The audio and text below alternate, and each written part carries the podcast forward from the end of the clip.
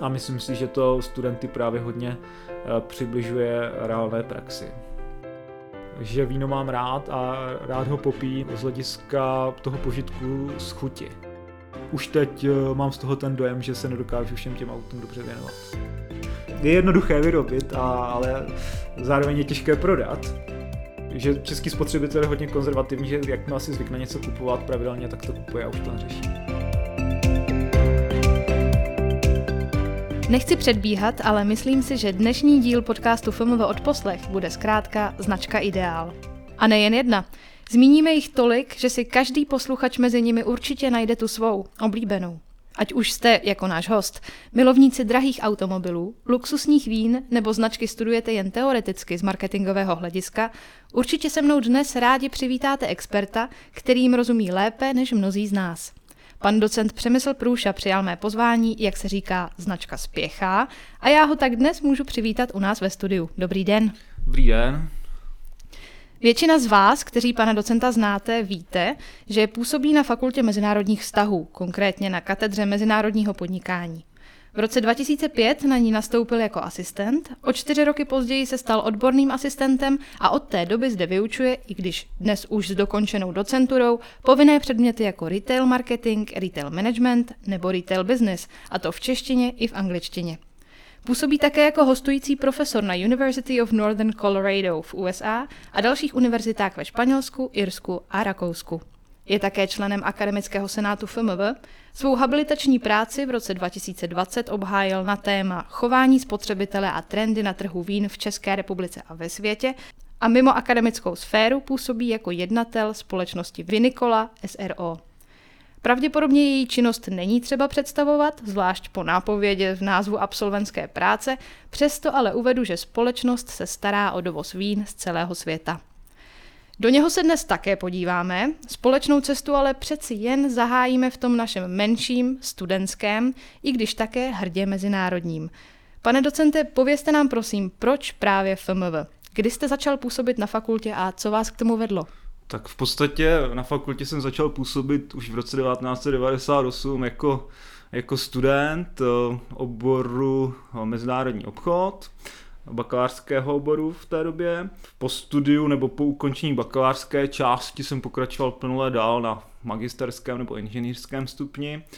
Měl jsem obor mezinárodní obchod zase a druhý byl obor komerční, um, komerční v podstatě teďka přemýšlím, jak se to tehdy jmenovalo, protože ono se to, ono se to mění neustále, ty názvy těch oborů, ale byly to komerční komunikace, tak jak, tak jak je to v podstatě teď.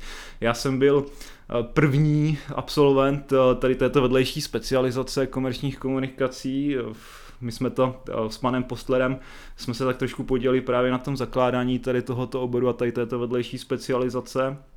No a po té, co jsem absolvoval někdy v roce 2004 asi plus minus, tak jsem si říkal, že by nebylo špatné na škole zůstat, pokračovat dál a nějakým způsobem se podílet na tvorbě, profilaci a i rozvoji, řekněme, fakulty mezinárodních vztahů, s tím, že jsem měl už trošku vybudované i to firemní zázemí, tím, že jsem byl od roku 98 už, už i angažován v naší, řekněme, rodinné firmě, která už tady byla zmíněna, takže jsem cítil, že mám podporu z jejich strany, ze strany rodiny a ze strany firmy eh, s tím, že můžu dál pokračovat eh, v doktorském studiu. No a to byl ten důvod, proč jsem plynule navázal, dá se říct, na eh, doktorské studium a no, od té doby, nebo stále pořád jsem na eh, fakultě mezinárodních vztahů až do dneška bez eh, nějaké větší, nebo bez jakékoliv přestávky, dá se říct. Což už je docela dlouhá doba.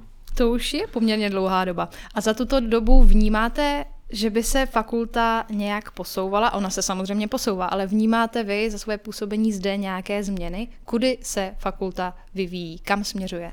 Tak určitě tady vývoj pozoruju, vidím, je to dáno do značné míry i tím, že v současné době se na řízení fakulty podílí eh, moje generace nebo moji, moji spolužáci z doby, kdy já jsem studoval, tak cítím, že ten vývoj do určité míry nebo do značné míry mě blízký, eh, protože máme eh, s těma lidma společné vize a představy o tom, jak by se ta fakulta měla vyvíjet Myslím si, samozřejmě nedokážu to úplně ohodnotit z pohledu studentů, že ta fakulta je o něco blíže studentům než, než dřív.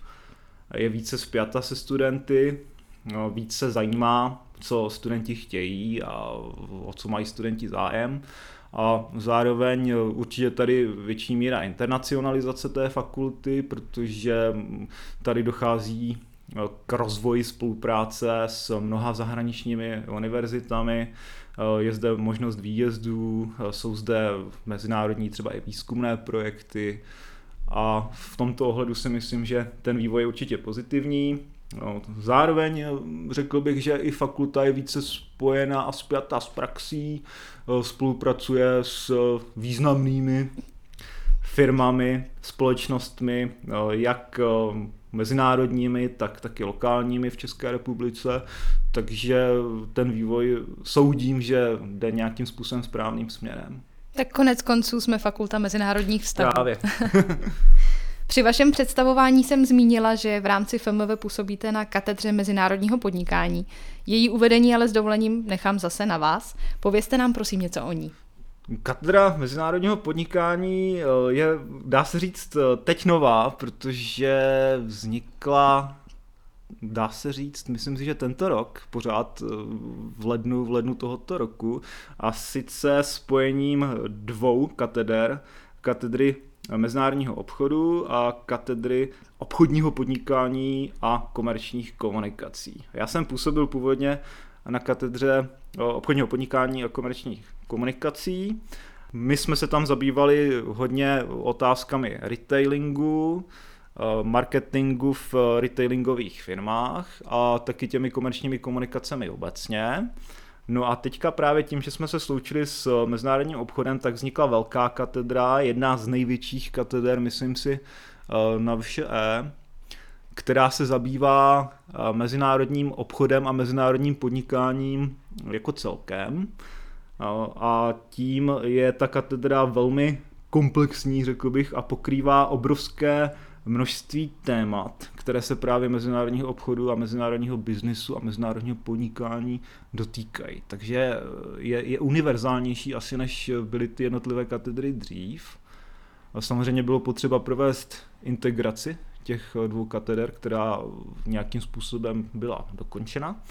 A Myslím si, že teďka ten chod té katedry, velké katedry, by mohl být i efektivnější, než, než byly ty katedry možná dřív. I když tím, že ta katedra velká, má v současnosti zhruba 30 členů, 30 řekl bych i vyučujících, tak není úplně jednoduché tady takto velkou katedru řídit a Samozřejmě nás to stojí před řadu zajímavých výzev, ale myslím si, že zatím se to daří nějakým způsobem řešit všechny ty záležitosti. No a co se týká těch témat, které katedra pokrývá, tak e, jsou tam hlavní čtyři až pět témat. E, určitě se jedná o téma managementu a řízení mezinárodních firm, s tím, že se tady orientujeme na řízení lidí, i tvorbu a definice a řízení uplatňování strategií, dále tady máme velké téma marketing, mezinárodní marketing, dále tady máme téma logistiky, mezinárodní logistiky, no a samozřejmě hodně velké téma jsou i mezinárodní finance a potom, co s tím taky souvisí, tak obchodní operace a věci, které se vlastně dlouhodobě na mezinárodním obchodu učili historicky. Nabízí katedra studentům nějaké akce, příležitosti, ať už tedy mluvíme o mm, zvaní externistů hmm. a přednášejících, nebo případně možnost se angažovat jako student, jako pomocná vědecká síla a podobně? Určitě ano. Jak, jak jste sama řekla, tak eh, zveme externisty do většiny našich předmětů, které vyučujeme já, já to dělám taky, dělají to moji kolegové. Myšlenka samozřejmě ale taková, aby ten předmět nebyl úplně založený jenom na těch externistech, protože je potřeba, aby ten předmět měl pod kontrolou vždycky někdo z naší strany.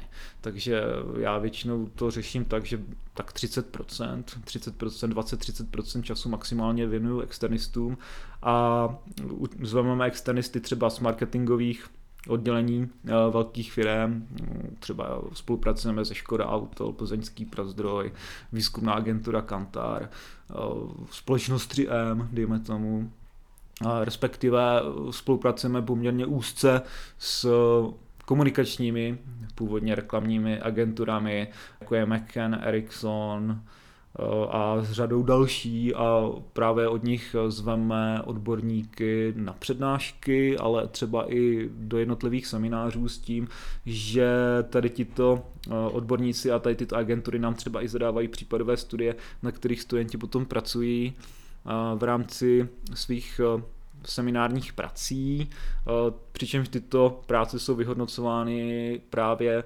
námi ve spolupráci s odborníky tady z těchto marketingových eh, agentur, případně z marketingových oddělení a jiných oddělení tady těchto velkých společností. Takže myslím si, že tady toto tady u nás funguje.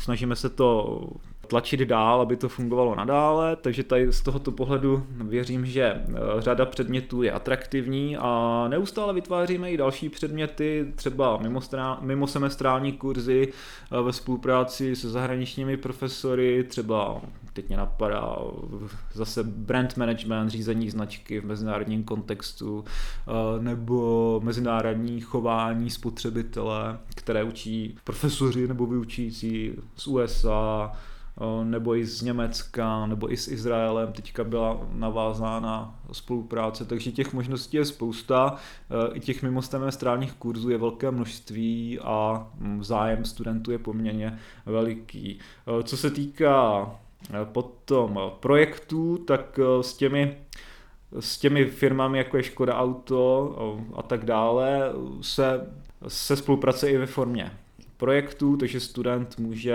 eh, se na nějakém podílet, respektive eh, máme tady v spolupráci ve formě stáží, to znamená, že student se může eh, účastnit pracovních stáží v těchto společnostech a to je mu potom započítáváno do studia a získává za to kredity.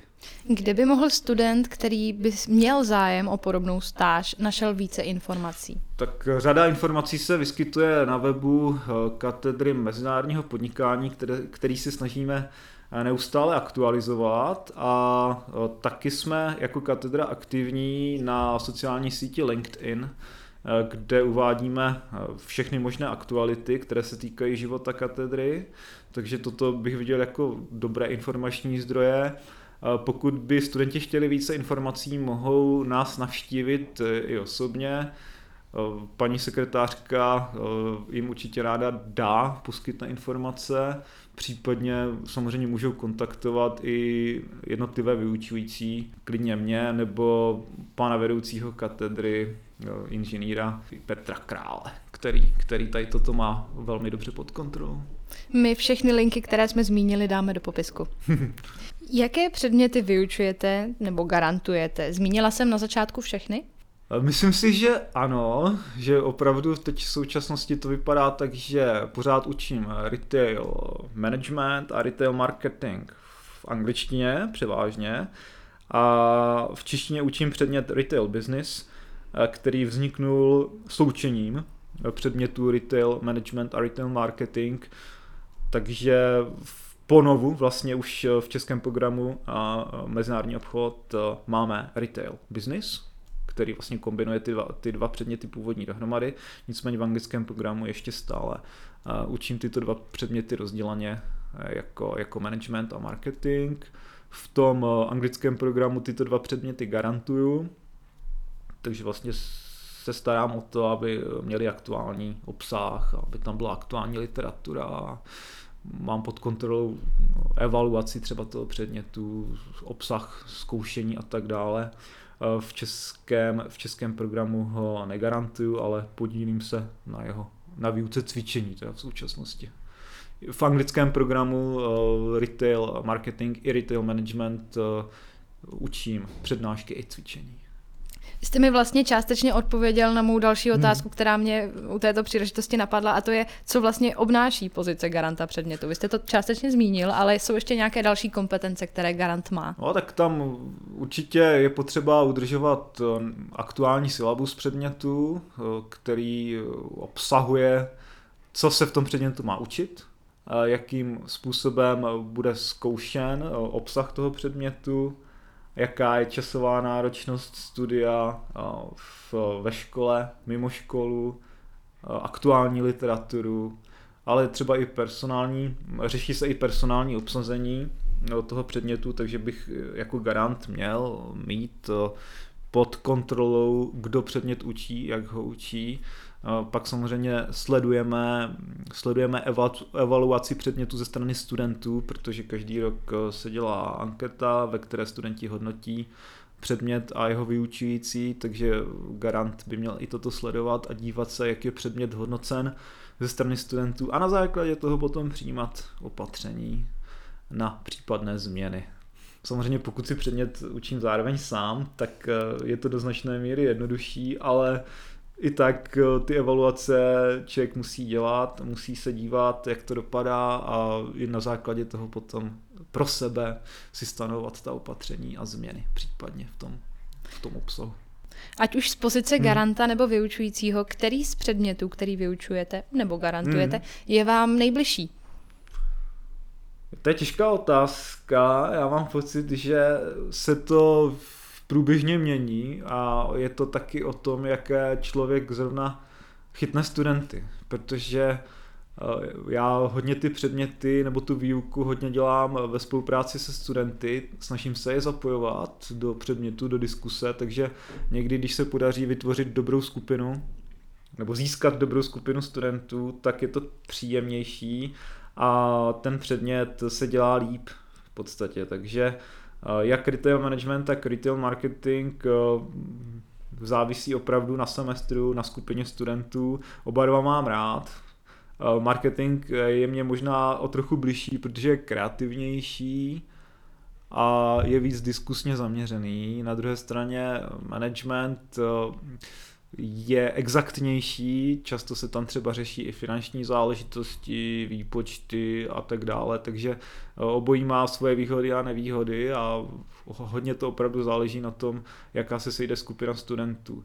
Mm, třeba v tom managementu, v retail managementu v anglickém programu, ta výuka je hodně založená na simulaci, mám, mám tam simulaci trhu, simulaci trhu, na kterém se nachází tři eh, výrobci a dva retaileři, s tím, že studenti právě se rozdělí do pěti týmů, do výrobce a dva retailery a oni, oni pracují potom a vyjednávají, řídí tu firmu, dostávají data a je to poměrně hodně zajímavá záležitost. Já se snažím to nějakým způsobem usměrňovat, dávám, dávám jim zpětnou vazbu. Je to hodně exaktní, ale zároveň se tam můj uplatňuje i kreativita ve formě tvorby nějakých strategií a tak dále. Vyjednává se tam o cenách, vyjednává se tam o obchodních podmínkách, takže eh, z tohoto hlediska je ten předmět velmi zajímavý a myslím si, že to studenty právě hodně eh, přibližuje reálné praxi. Zmínil jste, že každý ročník studentů je jiný. Mě by zajímalo, jestli vnímáte, když už jsem se jednou ptala na otázku vývoje, jestli vnímáte i nějaký vývoj, co se týče ročníku studentů, jestli se mění jejich vize s další a další generací. Je otázka, jak se mění jejich vize, to, to si netroufám úplně hodnotit, protože na to bych si musel udělat vlastní průzkum. A samozřejmě už eh, je potřeba říct, že ten vývoj tam je, vývoj tam je nepochybně, protože eh, se zvětšuje mm, ten věkový odstup mezi, mezi mnou a studenty. A teď v současnosti už se dá říct, že učím eh, studenty o generaci mladší, což je, což je dost zajímavý pocit. A ta nová generace lidí a studentů je jiná z hlediska přístupu k informacím, zpracovávání informací, z hlediska mm, možná i přístupu k analytickým úkolům, matematice, statistice a, tady, a je lepší tedy? Tady těmto věcem. Eh, nedokážu, Jsou nedokážu posoudit, jestli je analytičtější. Eh, někdy se mně zdá, že, že, by to, že by to mohlo být lepší, ale na druhé straně se nepochybně tady tato generace zlepšuje v oblasti prezentačních schopností, je víc ochotná vyjádřit svůj vlastní názor, jakýkoliv, i když, i když třeba není v souladu s nějakým obecným přesvědčením, takže to je dobře. Sebeprezentační schopnosti, to, jak už jsem řekl, tam, tam vidím určit, určitě velký posun, možná kreativita není špatná, to je taky v pohodě, ale ta analytika tam těžko hodnotit. Já si myslím, že vždycky, vždycky se najdou ve skupině studenti, kteří jsou špičkoví tady v této v této kategorii, ale na druhé straně je takový, takový ten průměr, eh, vždycky je tam ta tendence tak trošku mít strach možná z té matematiky a statistiky a z takových těch exaktnějších věcí. A to si myslím, že je úplně zbytečné, protože nakonec, eh, když se to dobře podá a vysvětlí, tak eh, se to líp učí právě než, než řada jiných věcí. Takže, takže ty exaktnější věci si myslím, že je není potřeba se jich bát a a studenti nakonec, když se přesvědčí, že je to vlastně pochopitelné, tak si myslím, že to funguje. Jako zástupkyně této generace si vezmu vaši radu k srdci. Vy vyučujete předměty jak pro české studenty, tak hmm. pro zahraniční studenty. Pojďme si ještě udělat srovnání právě v rámci této generace, ale mezi českými a zahraničními studenty. Hmm. Učí hmm. se třeba někteří lépe, nebo vnímáte jiné rozdíly mezi nimi? No, to je velice těžko hodnotit, protože i v rámci zahraničních studentů existují veliké rozdíly podle toho, z které země přichází a z které kultury přichází. A je otázka, do jaké míry potom hraje taky roli, že ty anglické programy jsou placené, takže to může potom mít vliv na to, jaká možná skupina studentů i z hlediska společenské kategorie se sem právě dostává. Ale spíš, spíš vidím rozdíl mezi kulturami, mezi jednotlivými zeměmi. Hodně mezi těmi anglickými studenty, nebo v těch anglických programech hodně učím studenty z Číny taky, z, z Ruska, nebo z rusky mluvících zemí, bych to takto řekl, nebo z, hodně Ukrajina třeba, Rusko, Bělorusko, a tak dále. Ale zároveň tam máme i spoustu studentů třeba z Velké Británie, z USA, z Francie, jsou tam i ze skandinávských zemí, z Německa a tak dále. Takže je tam to srovnání možné a nějaký, nějaký rozdíl tam trochu vidět je. Třeba ti studenti z ruských, řekněme, mluvících zemí, tak nejsou třeba špatní v těch analytických schopnostech. Už méně se jim chce třeba prezentovat, už, už nejsou tak silní v těch prezentačních schopnostech. Ale na druhé straně se mě s nimi docela dobře komunikuje, je to poměrně velká komunita a drží spolu a dá se s nimi komunikovat.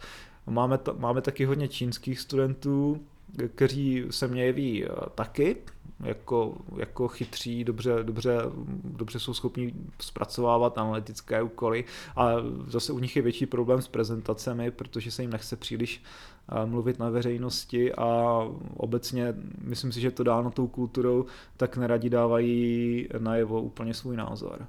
Že, že je těžké nějakým způsobem přinutit ke spolupráci v rámci výuky, eh, aby se vyjádřili třeba k nějakému problému, který řešíme na přednáškách nebo na cvičeních. No a potom, co se týká těch, eh, řekněme, západnějších studentů, tak tam eh, si myslím, že bývají hodně dobře motivovaní poměrně, chtějí, chtějí i hodně studovat, chtějí číst, mají rádi, když dostanou zdroje a, a tam se mě s nimi spolupracuje poměrně dobře. Tam jako ne, nemohl, nemohl bych říct, že by se mě s někým spolupracoval špatně, no, ovšem přiznám si, že třeba u těch čínských eh, studentů mě trošku chybí právě ta absence zpětné vazby v formě třeba ne, mimoverbální komunikace a celkově nižší úrovně komunikace, ale to je právě dáno tou kulturou a určitě to není potřeba komentovat jako nějaký negativní faktor, ale z hlediska té zpětné vazby to pro mě není úplně optimální, ale chápu to a myslím si, že je to v podstatě v pořádku, že to je právě dáno těmi kulturními odlišnostmi. Zajímalo by mě, jestli přednášíte na zahraničních univerzitách stejné předměty jako právě tady na Vysoké škole ekonomické, nebo si vás zvou právě jako nějakého hostujícího profesora i v rámci jiných předmětů? Dá se to tak říct, že obojí, protože ta spolupráce s těmi zahraničními školami probíhá na výměné bázi, to znamená, že vždycky to přijali někteří profesoři do České republiky k nám, my jsme přijeli k ním. A oni, oni u nás měli většinou nějaký mimosemestrální kurz eh, na, na, na tři dny, řekněme, nebo podle toho, co to bylo. A my jsme u nich taky buď měli mimosemestrální kurz, anebo jsme nastoupili do výuky jejich standardního kurzu, takže všechny možnosti jsem zažil. Zažil jsem, že jsem třeba v Kolorádu učil předmět, který jsem si udělal tak nějak úplně sám, nový, co, který byl na brand management právě a ten jsem měl v podstatě jako intenzivní mimo semestrální kurz, nechali mě, nechali mě tam volno, volné pole působnosti, mohl jsem si tam učit, co jsem chtěl, dá se říct, ale zároveň k tomu jsme třeba museli učit jejich standardní předměty, třeba chování spotřebitele, dejme tomu, podle jejich učebnic, podle jejich učebnic, podle jejich osnov, podle toho, co oni tam chtěli, aby, aby se v tom předmětu objevilo, takže jsme si vyzkoušeli všechny možnosti, dá se říct. A jak náročná byla příprava právě na tyto jejich předměty? Mm, Musel jste si mm, načíst jejich mm. učebnice a připravovat se nějak déle, než byste se připravoval na normální výuku tady? Určitě jo, určitě ano. Bylo potřeba dopředu, dopředu nastudovat uh, kapitoly v daných učebnicích, a to zabralo víc času, déle trvalo, než to člověk pochopil tak, jak měl. A v konečném efektu si myslím, že tím, že člověk neměl tu látku zažitou úplně 100%, tak ta jistota v té výuce nikdy nebyla úplně 100% srovnatelná s tím, co člověk učí běžně a co má vytvořeno vlastními silami a co, čem, čemu, čím žije, dá se říct. Takže v tomto ohledu tam určitě rozdíly jsou, bylo to, bylo to náročnější a zároveň člověk eh, měl k tomu větší respekt, protože je potřeba eh, zdůraznit, že vlastně marketing, brand management a to jsou všechno domény, které v USA vznikly. Oni jsou v tom relativně nejvíc dopředu vyvinutí. Samozřejmě marketing v Americe asi je trošku jiný než v Evropě, protože i spotřebitel je jiný, ale dá se říct, že oni jsou ti správní odborníci, kteří by tomu měli rozumět nejvíc takže to byl zvláštní pocit přijít mezi Američany a učit je tam brand management s tím, že člověk je z České republiky, ale docela v tom Kolorádu mě to překvapilo a měl jsem z toho dobrý pocit a studenti, myslím si, že nebyla, nebyla úplně špatná vazba z jejich strany, takže to bylo, bylo to snad v pořádku, si myslím. Pokračujeme teď chvíli s tématem marketingu. Hmm. Všichni, kdo jsme už měli tu čest zabývat se marketingem na přednáškách, teoreticky víme, že biznisová realita může být leckdy dost jiná. Pojďme si tedy tyto dvě roviny porovnat. Nejprve by bylo ale fér si uvést, co vlastně znamená slovo třeba retail. Mm-hmm. K retail podstatě se dá přeložit, pokud bychom moc chtěli, do češtiny jako malou obchod. Takže eh, to je, to je problematika, která se týká malou obchodu. A co je tady důležité, takže se jedná o prodej zboží konečnému spotřebiteli. Takže s retailem se setkáváme všichni. Každý, každý člověk, každý, každý spotřebitel se setkává s retailem, protože v retailu uh, nakupujeme potraviny, uh, oblečení, elektroniku, prostě všechno, co, co spotřebováváme. Veškerá spotřeba uh, domácností, lidí, individual, individualit se realizuje přes retail, přes malou obchod.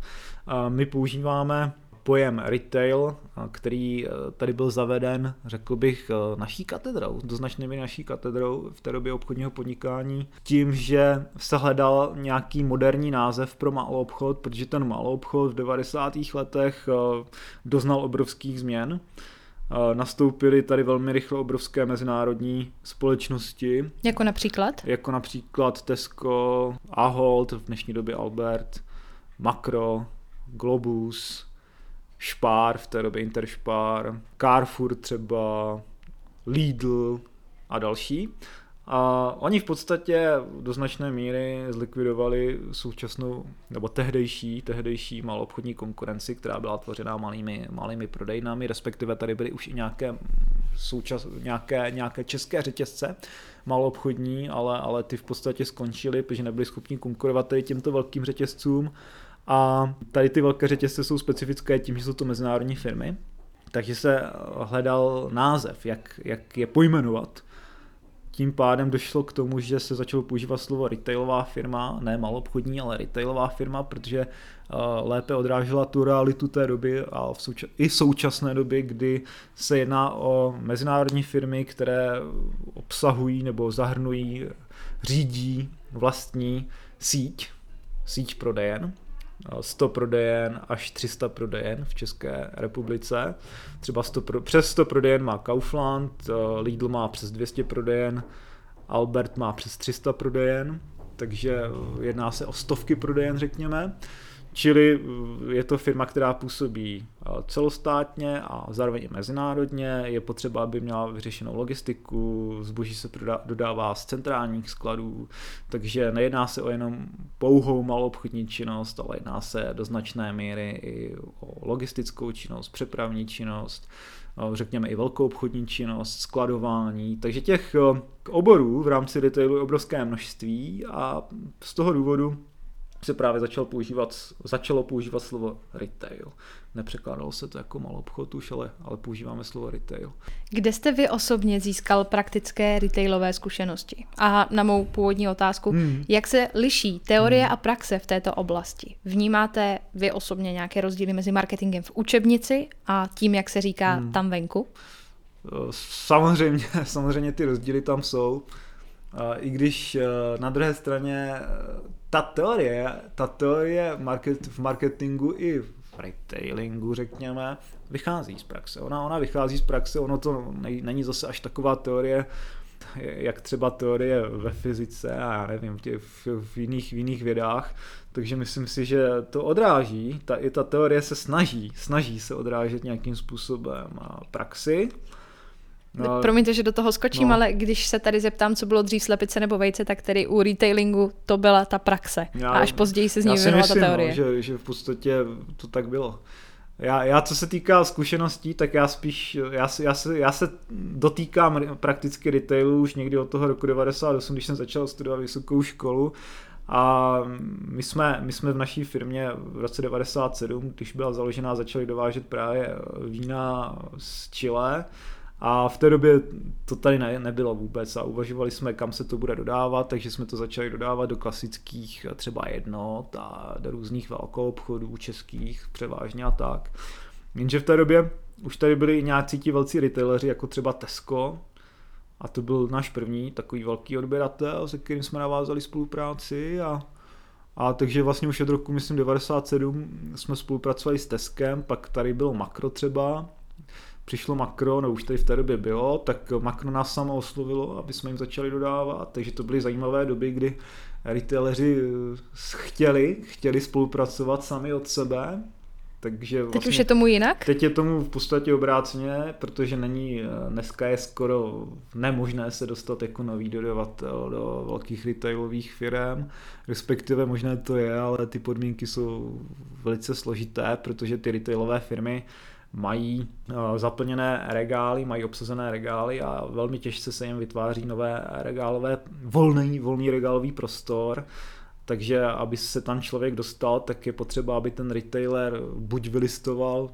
to znamená odstranil některé dodavatele nebo výrobky právě z regálu, anebo jim dal méně prostoru třeba, a to není úplně jednoduché, logicky, protože všechno, na všechno jsou navázány procesy, a, takže taková změna se dá uskutečnit třeba jedenkrát, dvakrát za rok. Tím pádem je velmi těžké se dostat i pro nás jako stávající dodavatele s novými výrobky do regálu. Čas od času se to podaří, takže opravdu ta doba se změnila.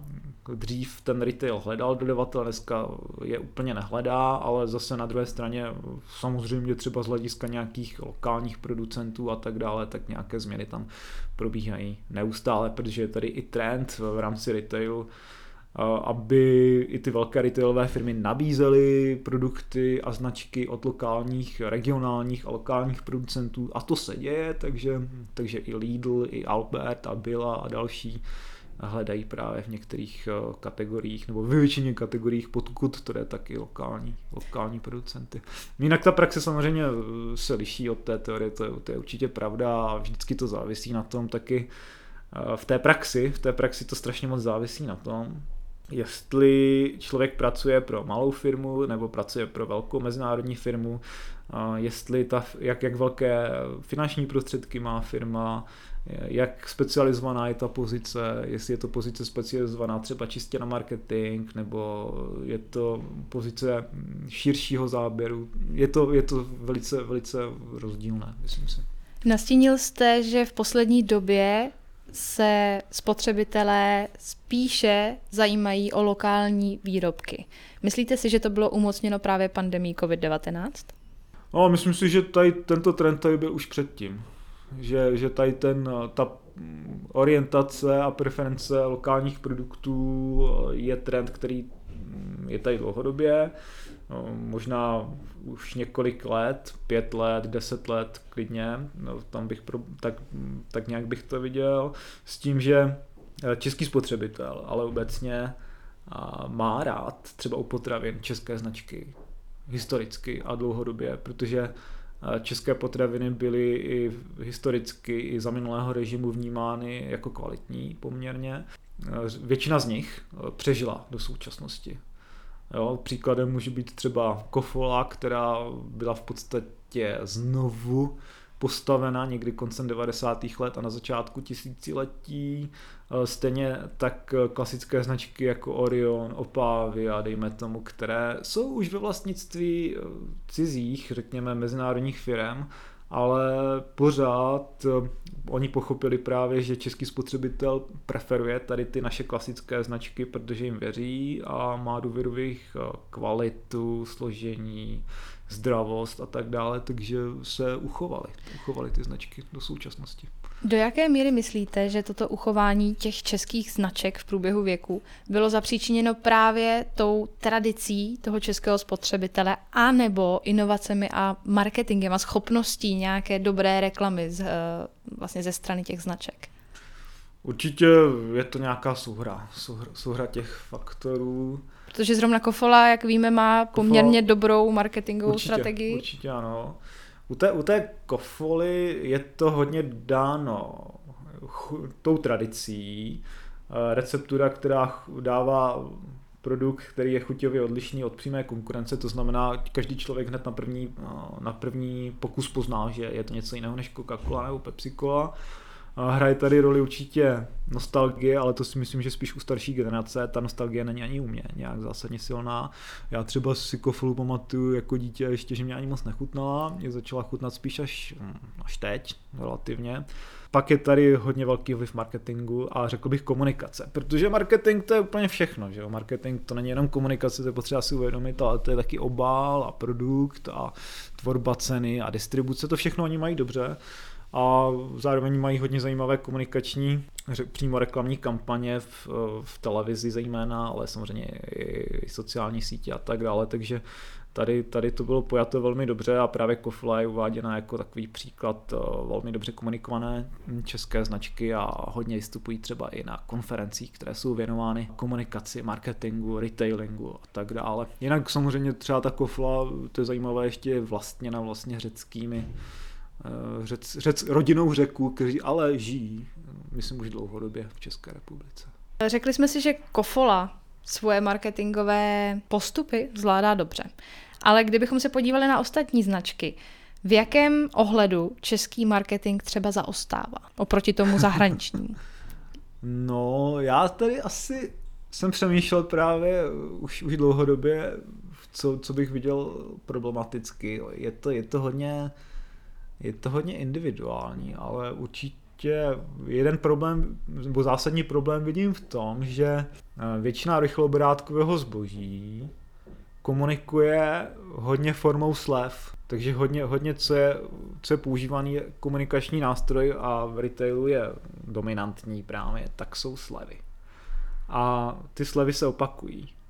A retail a ty značky, a jedná se o všech, téměř o všechny značky, všechny rychlobrátkové značky, i, i třeba dražší, prémiovější, tak eh, čas od času se prodávají ve slevách. A ono to funguje. Ono to funguje, daří se generovat objemy, Jenže samozřejmě člověk se dostává, nebo ta značka a ten retail se tímto dostává do pasti, ze které se nedá uniknout, protože spotřebitel bude ty slevy eh, vyhledávat a je na ně zvyklý. A je to realita, která tady je 20 let, podle mě už eh, a je typická pro celou střední Evropu. Samozřejmě, eh, i v západní Evropě tady tyto věci fungují a slevy fungují, ale tam třeba se hodně často realizuje strategie ani ne tak eh, slev, ale spíš dlouhodobě nízké ceny. Takže prostě jsou značky, které se prodávají za dlouhodobě nízkou cenu, která je akceptovatelná pro spotřebitele a nedělají se tam ty výkyvy v těch cenách a v konečném důsledku se ukazuje, že možná ta průměrná marže je v tom Německu lepší než, než v České republice, kdy, kdy, kdy děláme v podstatě agresivní slevy a provádíme až 50% snížení cen. Ale to, to dělá retail právě. Toto hodně dělá ten retail, takže eh, tam je právě problém v tom, že marketing nebo značka investuje poměrně velké množství peněz do komunikace, aby vybudovala znalost a image značky, že, že je dobrá, kvalitní a tak dále. A pak retail to hodí do slevy a tím vlastně eroduje ty, ty aktivity toho marketingu té značky. Takže ta, to si myslím, že je problematická věc. Uvidíme, jak se to bude vyvíjet dál, ale tak trošku jsme v pasti tady díky tomu. A my to taky děláme. My to taky děláme a uvidíme, jak to, jak to bude fungovat dlouhodobě, ale snažíme se nějakým způsobem narovnávat tu, i tu akční cenu, aby šla víc nahoru a aby ten pokles nebyl tak veliký. Nutno podotknout, že je to v kompetenci retailerů. Právě, že ten retail si rozhoduje tady o těch slovách ve spolupráci sice s dodavatelem, ale hodně to absorbuje ze svých marží. No a další věc, co se týká marketingu a komunikace, tak určitě vidím v tom, že Česká republika nebo agentury působící v České republice, marketingové a komunikační agentury by mohly být eh, kreativnější. Já si myslím, že kreativita není úplně na, na optimální úrovni, což člověk pozná v ten moment, když si pustí nejkreativnější reklamy třeba z Velké Británie, tak je tam obrovský rozdíl v té kreativitě, v té vtipnosti u stejných značek třeba, tak, tak, eh, tak oni ty agentury mě připadají eh, mnohem kreativnější, zajím, vtipnější a v tomto ohledu si myslím, že u nás eh, by se to mohlo zlepšit. Je otázka, jestli je to způsobeno nějakou eh, konzervativností potom třeba i spotřebitele, že se bojíme, že spotřebitele, že by to neakceptoval. Právě jsem se chtěla zeptat, jestli spíš hmm. nereagují tyto agentury na hmm. českého spotřebitele a na to, na co on je zvyklý, na jakou komunikaci ze strany no, značek je zvyklý. Určitá míra konzervatismu je tady asi zřejmá a je otázka, že český spotřebitel je hodně konzervativní, že jakmile si zvykne něco kupovat pravidelně, tak to kupuje a už to neřeší právě. Vaše užší specializace v rámci marketingu je takzvaný brand management, tedy odvětví managementu, které se zabývá značkou. Značka ale, jak víme, není jen logo na obalu, její správné budování je poměrně vážná věc a společnosti, které v této oblasti selžou, se můžou rozloučit s větším úspěchem na trhu. Co to tedy značka je a jakou má hodnotu?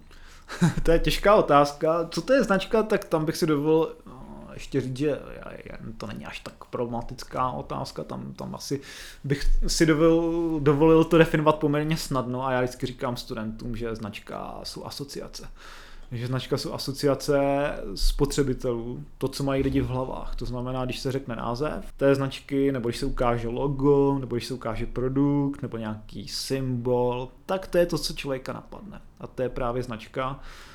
To je ten brand, případně když chceme. A právě to jsou ty asociace. A teďka samozřejmě závisí na tom, jaké ty asociace jsou, s tím, že je potřeba, aby mezi těmi asociacemi byly třeba i emoce. No, to znamená nějaký dobrý pocit, eh, příjemné pocity, sebeuspokojení nějaké, nebo nějaké sebevyjádření, sebeprezentace na venek. To všechno uh, silné značky by měly mít v sobě právě. Takže, takže není to jenom logo, není to jenom název, ale je to to, co mají lidi v hlavách a mělo by to být něco, co je baví, co, co je láká právě ty produkty kupovat. To je poměrně náročný úkol. Je, no. A o to náročnější je, pokud chceme jako společnost, aby naše značka byla vnímána hmm. jako prémiová nebo luxusní. Hmm. Hmm. Jaké rysy by tyto značky, které usilují o tu prémiovost, měly mít? Co by měly hmm. udělat pro to, aby se tak zapsali v hlavách spotřebitelů? Eh, je to úkol těžký a kdybych, kdybych to úplně stoprocentně věděl, jak se to má dělat, tak eh, bych asi neměl čas už dělat nic jiného, ale v principu se jedná o to, že prémiová značka eh, by měla být určitě v nějakém ohledu lepší než je průměrná konkurence. Měla by být kvalitnější třeba, nebo designově nějak zajímavější. A měla by nabízet prostě nějaké benefity, které jsou, které jsou lepší než je konkurence. A na základě toho potom si může ospravedlnit vyšší cenu. Takže prémiová značka by měla mít taky vyšší cenu, než je průměrná konkurence. Tomu pak říkáme cenová prémie. Cenová prémie to znamená rozdíl mezi značkou, cenou značky prémiové a buď nezna, žá, neznačkového produktu, ale to neexistuje už dneska, takže nějakého průměrného, průměrného produktu konkurence, tak to je právě, to definuje tu prémiovou značku, ten, ten cenový odstup. Takže v principu, já si myslím vždycky, že by to mělo vycházet z nějakých produktových odlišností že ten produkt by se měl nějak odlišovat kvalitou, složením. A to není jednoduché. Říká se, a zase narážím na to, co se píše v učebnicích, je jednoduché vyrobit, a, ale zároveň je těžké prodat. No ale já si myslím, že právě je těžké i vyrobit tak, aby právě si to ospravedlnilo tu prémiovost, ten produkt. A pak ještě přesvědčit lidi že ta prémiovost tam je. Takže je, já si myslím, že je těžké vyrobit, ale ještě je těžší i prodat, protože v rámci toho prodeje je potřeba přesvědčit spotřebitele, že ten rozdíl tam je, že on ho cítí a ten spotřebitel mě za to dokáže zaplatit víc peněz. Dobré jméno společnosti ale v dnešní době utváří ještě jeden důležitý faktor a to jsou takzvané CSR aktivity. Hmm. Pomohl byste nám tuto zkratku dešifrovat?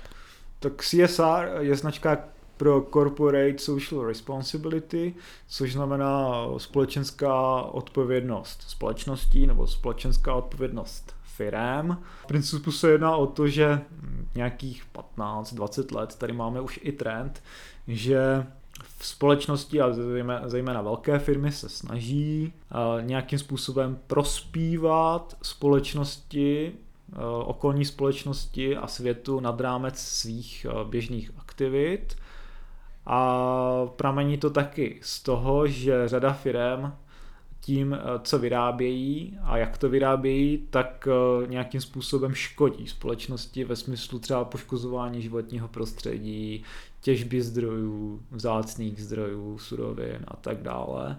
Takže se snaží tady tento dluh společnosti splatit a snaží se nějakým způsobem podporovat třeba životní prostředí, vysazovat nové stromy nebo chránit pralesy třeba a snižovat emise samozřejmě, což už je dneska dáno i legislativně.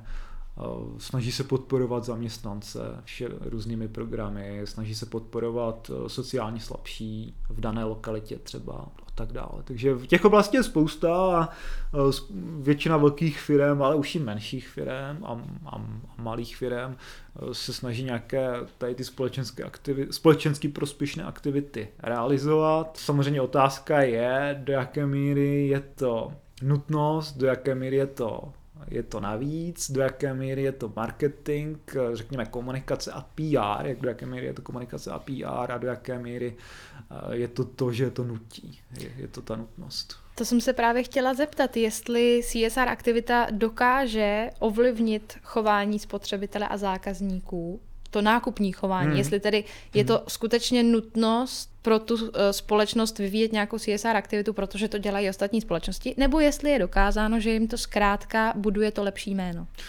Už jsem viděl, četl jsem několik výzkumů a něk, dělal jsem si i nějaké výzkumy sám na našich studentech právě. A z těch vyplývá, že spotřebitel, který se zajímá o svět a dění ve světě, tak si je vědom těch, těchto problémů a oceňuje tady tyto aktivity u, u firem, takže pokud nějaká firma tyto aktivity dělá, pokud tady nějaká ta firma ty aktivity komunikuje, takže spotřebitel o nich ví a rozumí jim, tak pak je velká pravděpodobnost, že bude preferovat i její produkty. Jakou CSR aktivitu si má společnost vybrat? Má být tematicky propojená s hlavní činností značky, nebo je to úplně jedno? Představme si, že například společnost Lind, hmm. ta, která vyrábí čokolády, podporuje činnost na čokoládových plantážích, tak asi těžko půjde sázet stromy na Aljašku. No. Zkrátka, co se tím snažím říct, je, jestli by měla tuto CSR aktivitu propojovat se svojí hlavní činností. A myslím si, že je to, je to dobré. No. Je, je potřeba, Ale není to nutné? Je, je, je potřeba to nějakým způsobem propojit, pokud tam ta možnost je. A je potřeba, aby ta činnost, kterou dělá ta firma, tak aby taky dokázala oslovit tu cílovou skupinu. To znamená, aby byla viditelná, aby ta cílová skupina to zaznamenala vůbec, tu činnost. aby to bylo relevantní pro, pro tu cílovou skupinu. Takže u toho Lintu si myslím, že to není špatná aktivita. Škodovka třeba mám pocit, že vysází stromy za každé vyrobené auto, to si myslím, že je taky docela dobrá aktivita. Mm, jo, takže určitě, určitě to hraje roli. Od čokoládových plantáží pojďme na ty vinné. Vím, že to nejsou plantáže, ale i tak. Podle názvu vaší habilitační práce m, soudím, že jste milovníkem vína. Zajímalo by mě, kde jste tuto vášeň u sebe objevil a proč zrovna víno? Tak to je samozřejmě dobrá otázka. Ne, nevím, jestli mám úplně vášeň pro víno, protože víno je pro mě do značné míry práce. Je to, je to do značné míry práce, je to obor, ve kterém se jak si pohybuji nějakých 20 let nebo kolik, jak, jak už jsme vlastně, jak jsem zmínil. Popravdě řečeno, nemám ani tolik času, abych, abych se věnoval pití, pití vína. Samozřejmě pandemie způsobila, že jsem možná začal pít víc než dřív, po večerech a tak dále. A využívám to k tomu, že, že zkouším třeba i konkurenční produkty a srovnáv, snažím se srovnávat. Často, samozřejmě, když nebyla pandemie, tak jsem hodně třeba prováděl i ochutnávky vína a tak dále. Takže co se týká, kdy to začalo teda, kdy, kdy, kdy, to, kdy začala nějaká vášeň, takže za prvé asi bych nemluvil o vášni, ne, ne, asi bych nemluvil úplně o vášni. A co se týká ochutnávání vína a tak dále, tak určitě už eh, od té doby co jsem začal třeba studovat na vysoké škole, tak samozřejmě už jsem se k tomu dostával a snažil jsem se účastnit ochutnávek a srovnávání vín právě z různých zemí. Eh, měl jsem možnost od začátku cestovat do, do zemí, odkud eh, dovážíme vína, takže Chile, Argentina, i Nový Zéland, Austrálie a tak dále, takže tam ty oblasti mám celkem projeté a snažil jsem se všude ochutnávat vína, abych měl přehled, jak to tam vypadá. Takže z tohoto hlediska eh, se v tom pohybuju velmi dlouho a mm, myslím si, že že víno mám rád a rád ho popím na, z hlediska toho požitku z chuti zejména. Čili víno pro mě není samozřejmě nápoj jako voda, ale je to spíš otázka vychutnávání a porovnávání chutí, vůní a, a dalších uh, aspektů vlastně vína. Takže to, to mě baví. A, ale co se týká mm, pití, alkoholu, tak samozřejmě mám rád i pivo a mm, pivo beru spíš e, jako nápoj, který si dám, když mám žízeň. Pokud víno není vaší vášní v pravém slova smyslu, tak na vás ale prozradím, co opravdu vášní určitě bude, a to je sběr aut. Hm. Pro jaké značky máte slabost? Tak e, dlouhodobě e, určitě, určitě mě fascinovaly tím vlastně, že jsme tady kulturně blízko, tak německé značky, jako klasické prémiové německé značky, jako byl Mercedes a BMW a případně i Audi. Potom, když se zajímám o auta delší dobu, tak člověk narazí na značky, jako je třeba Jaguar a Alfa Romeo a takové, které měly historicky zajímavý zajímavý vývoj a dneska třeba už nejsou tolik vidět příliš, i když stále ještě existují, takže tady z tohoto hlediska uh, mám rád všechny tady tyto zajímavé značky. Já v podstatě nemám úplně preference. Já jsem, jsem původně měl eh, Trochu jsem víc preferoval třeba BMW, ale teď už, teď už v poslední době, co se týká nových aut, tak právě už tam nevidím až takové, takové zásadní odlišnosti u těch, no, u těch nových aut a naopak u těch starých aut tam ty odlišnosti jsou a tam mě zase baví to srovnávat a, zkoušet eh, jedno a druhé a, a tak dále, takže tam úplně zásadní preference nemám. Jaký jste typ sběratele? Střídáte auta podle nálady nebo s výstavními kousky nejezdíte? Snažím se jezdit ze vším, ale bohužel na to není příliš moc času a zároveň taky ta auta vyžadují údržbu a spoustu věcí, takže ne vždy se daří je udržovat v chodu takže část těch aut eh, má třeba nějaký problém, který je potřeba vyřešit a, a ten, ten jsem třeba ještě úplně neodstranil. A zároveň je tady potom faktor eh, léto, zima. Eh, v zimě většinou se nedoporučuje s těma autama jezdit, i když občas jo, když je dobré počasí. Takže, a pak ta degustace vína. No, takže ono je to hodně, je, je těch věcí opravdu hodně a už teď mám z toho ten dojem, že se nedokážu všem těm autům dobře věnovat, tak jak by, tak jak by potřebovali. Blížíme se pomalu k závěru našeho podcastu a já se na závěr vždycky ráda hostů ptám, jestli je ještě něco, co byste měl na srdci a co byste rád posluchačům, studentům nebo světu vzkázal. No já jsem o tom přemýšlel tak nějak dlouhodobě tady o, o tom, o nějakém poselství, ale nějaké zásadní poselství asi nemám. Na druhé straně jsem uvažoval o tom, že eh, jak, jak motivovat lidi, aby, aby, aby, aby pracovali, aby je práce bavila a tak. A vždycky se, vždycky se říká, že vlastně každý člověk by měl dělat to, co ho baví. To je určitě pravda a s tím souhlasím a každý člověk by měl jít za tím, co ho baví a dělat tu práci, která ho nějakým způsobem naplňuje.